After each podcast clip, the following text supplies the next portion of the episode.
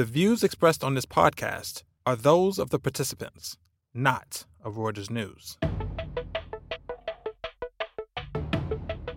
What does Angela Merkel saying nine to another term as Germany's Chancellor mean for the country and the European Union?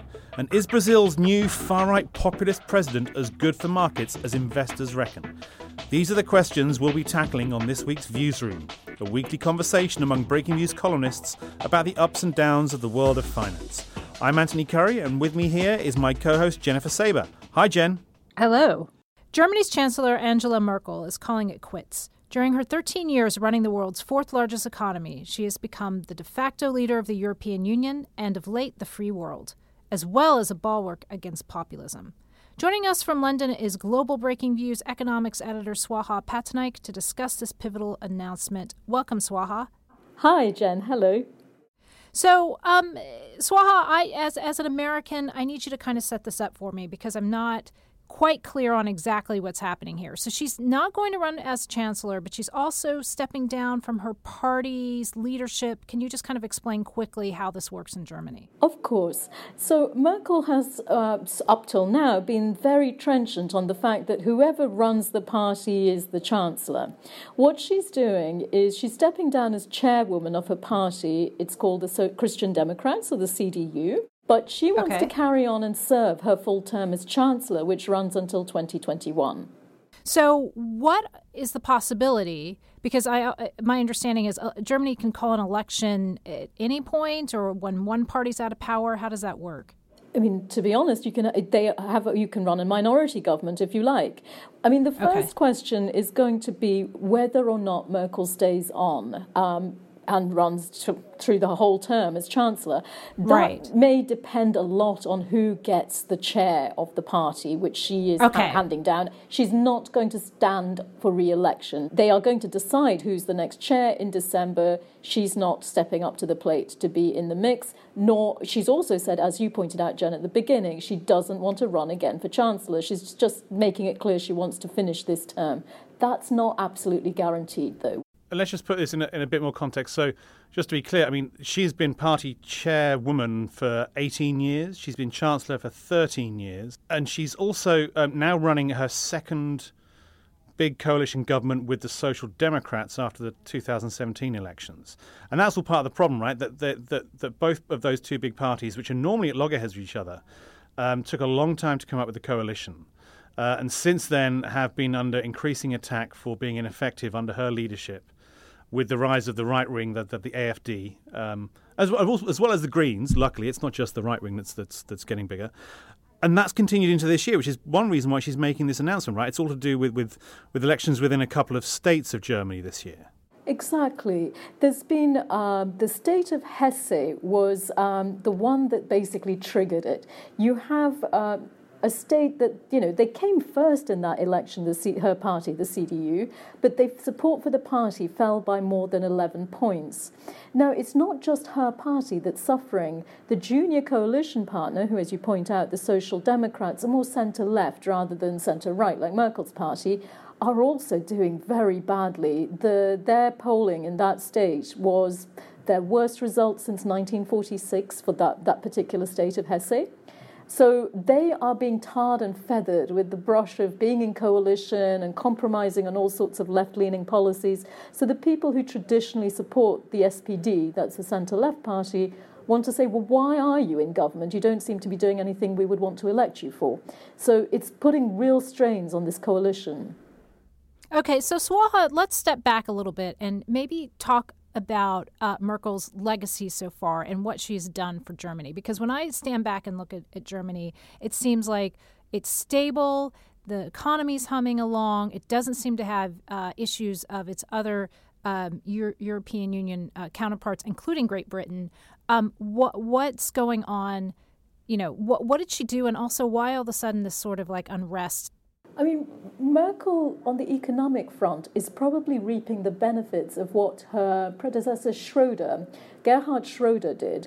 Um, he instituted, he was from the centre left SPD party and instituted some labour reforms that were critical. It took a while to come through, but Merkel's basically been reaping the benefits of those reforms and the economy is doing very well. They've run the budget very well and everything's been kept tickety boo. But you couldn't say she initiated those reforms. She's inherited okay. the, uh, the the benefits.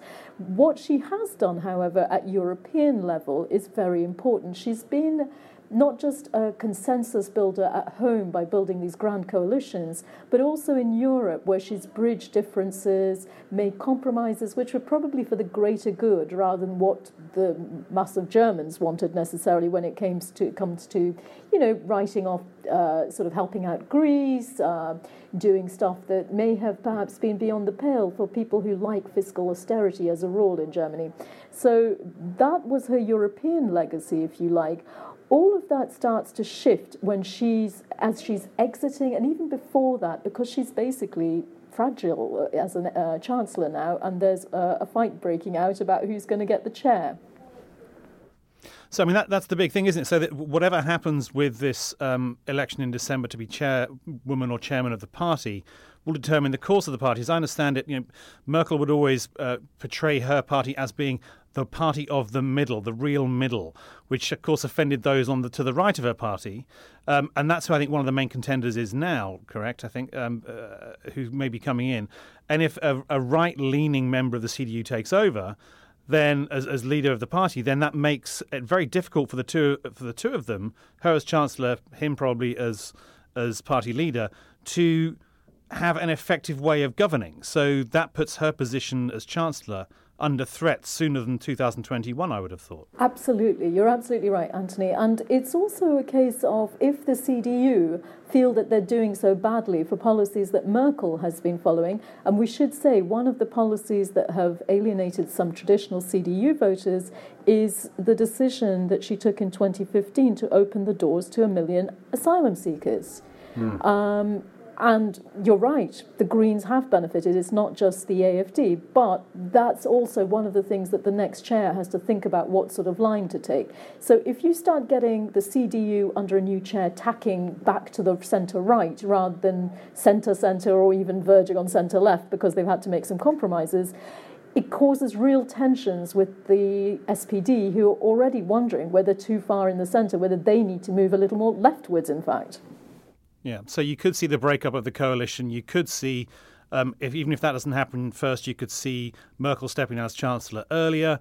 And then if that happens, of course, you've got a whole series of issues, as you mentioned earlier. She's been very good at keeping Europe relatively speaking, let's leave Great Britain aside, relatively speaking, um, unified on a number of things, or at least not as uh, ununified as they could have been. Whoever takes over, if they end up running as, as party leader, if they end up being chancellor, that makes uh, the European Union's uh, decision making process even more tough as well, doesn't it? Absolutely. I mean, there are a couple of problems at the moment. A Eurozone economic reform, which was seen as so needed after the last crisis, still hasn't been completely finished. There were compromises that Monsieur Macron wanted. He won't get as long as she's seen as a lame duck chancellor or perhaps with somebody new who's even harder line. The other problem is what line Germany takes on countries that sort of flout the EU budget rules.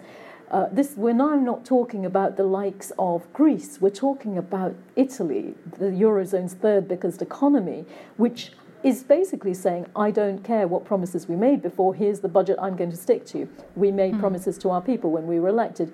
Germans, you know, as a population, have had to go through austerity themselves in the past, don't see why others won't. Um, so there's a bit of you know misunderstanding perhaps, mm. but it's also the next chancellor may have to take a harder line on Italy, and that's going to be a real fight. So Swaha, if you had to uh, peer into a crystal ball, who do you think, or, or which party do you think is going to seize power there? I mean, the CDU is still coming first. The problem is German politics is becoming more fractured, and the ability to form a coalition that's stable, that has a lot of common ground to be able to rule in fair harmony, is become less and less. It took a lot, long time to put this coalition together. The Liberal FDP party walked away from Merkel during the negotiations. Mm-hmm. So it's becoming harder to get enough uh, mainstream parties having the number of votes they need to do a coalition. It's really uh, going to be complicated uh, post Merkel, I think. Okay, so one more prediction from you. This time next year, is Merkel still Chancellor? Oh, that's really cruel, Anthony. I'm going to say no. Excellent. I think I'd probably agree. You, you. you promise that you won't play this back to me next year. Oh, only in public with many people listening. Fair enough. I'll go for no. Okay. Thank you, Swaha. Thank you. Jair Bolsonaro will be the next president of Brazil after winning last weekend's election with 55% of the vote. He's a little bit like Trump, in fact, some respects. He's worse. He said a fair number of things about raping women, about being in favour of torture, and thinking that if gay people move into his house or into his apartment building, then the value will drop. Sounds like a nice guy, Martin Langfield, but you're here to discuss not so much that aspect of him, but whether what he thinks about uh, economic policies will actually last enough for the boost that the market has got to actually be realistic. Uh, well, yes. Um, the question can legitimately be asked whether the embrace that markets have uh, given him so far um, is as entirely uh, rational as as uh, as some people might think. So, what what, what happened in the run up? I mean, we should say actually that the election got got pretty hairy at one point. Um, uh, Bolsonaro himself got stabbed and almost did, died yes. during the campaign. Um, come, comes back, wins the election. It's a runoff election after the, the, the first round a couple of weeks ago. That's right. Um, and the, the markets um, did what in the in the run up? In the, in the run up in the uh, four to six weeks uh, before this election on Sunday, um, stocks were up well over ten percent. The real strengthened uh, good ten percent against uh, against the dollar. So investors were bidding up Brazilian assets yeah. uh, in the obvious belief that, well, there were various factors here. One was simply that he was not the other guy. Um, you had he was uh, running in in the uh, Sunday second round uh, election. He was running against Fernando Haddad, who was the representative of the Workers' Party and effectively a, a stand-in or surrogate for Luiz Inácio Lula de Silva, the, yeah. the, the, famous Lula, who yeah. was um, Brazilian president himself for two terms, who's in a jail cell. in fact, didn't didn't um, the candidate go and see Lula at one point after a speech or, or something? Someone he, told me. Well, he'd been for uh, advice. He'd been uh, coordinating very closely with him. Had been visiting him. Mm um, a lot. Um, the the campaign slogan was basically uh, "Lula is Haddad, Haddad is Lula," yeah. which uh, may have played with the, the base of the party, but didn't endear a lot of the rest of the country. Because of course, if we, if we, stand back a bit and, and look back, I mean, the, the, Workers' Party was in power for what four separate or four won, consecutive. It um, uh, it won uh, uh, every presidential election uh, going back uh, four elections. Right. Um, it was in power. Lula had two terms. Uh, Dilma Rousseff, his hand chosen uh, successor, had a full term and then a half term before she was impeached right. Uh, over uh, um, uh, fiddling with the.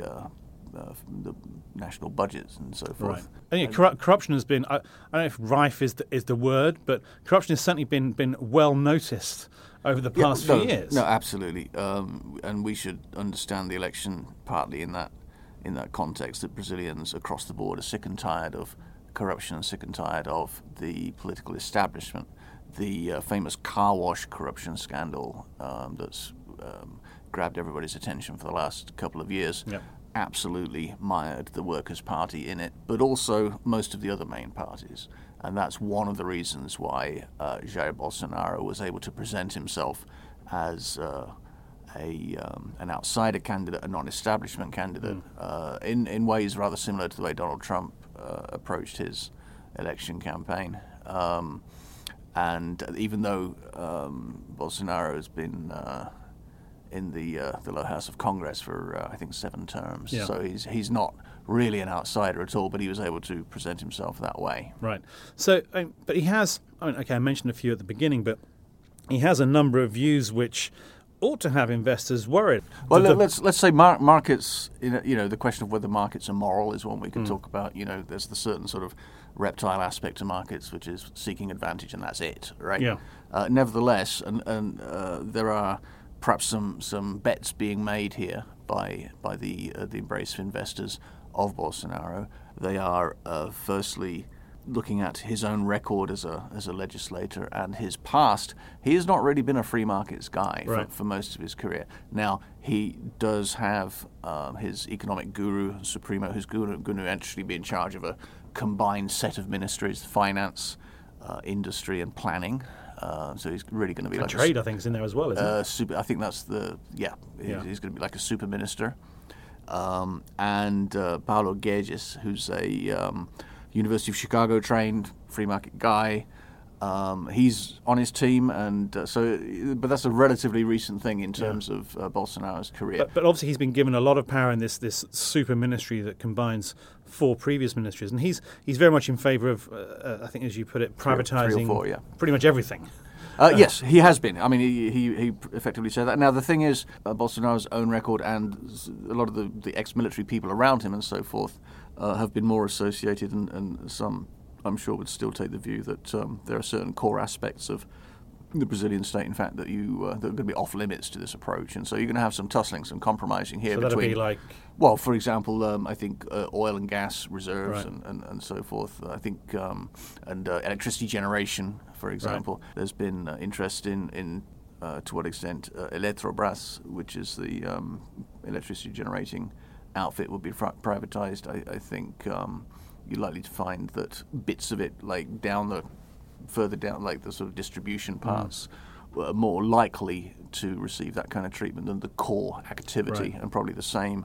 The notion of, I mean, we'll see how this develops as um, Bolsonaro's government actually takes over in in January but the question of to what extent Petrobras uh, has a leading role mm. in, and, and, to what extent national content is required for people coming in to, to, to work in Brazil. On the one hand, you've got this massive amount of oil that you know Brazil or any other country would need help, yeah. Uh, you know, extracting, and, and uh, uh on the other hand, you have the you know, certainly the from the, the, the, military mindset is rather one of like strategic assets that yeah. uh, should not be touched. And so you'll see a lot of to and fro there, and, uh, right. and you know, ultimately um, that will have to play itself out in right. his government. But that, so that is a question, right? To what extent will his con- relatively recent conversion yeah. stick? To what extent will it run up against other aspects of uh, what he wants to right. do with so the people he's surrounding himself with? So that, that's that's the first bet.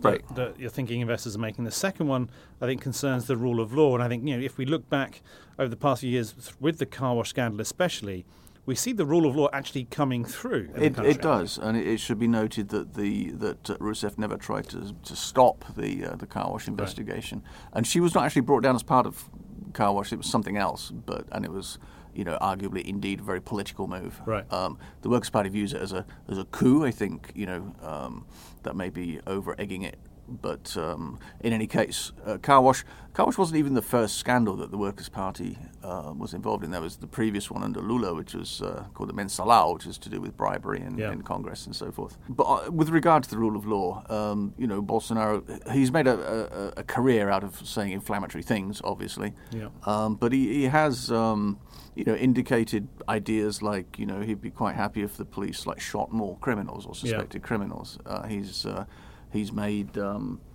comments about uh, you know stacking the Supreme Court in order to change its uh, approach. Right. Um, now, though, to be fair to him, he did recently uh, slap down uh, his son over comments about sending soldiers to close down the Supreme Court. Right. Uh, this was just prior to Sunday's election.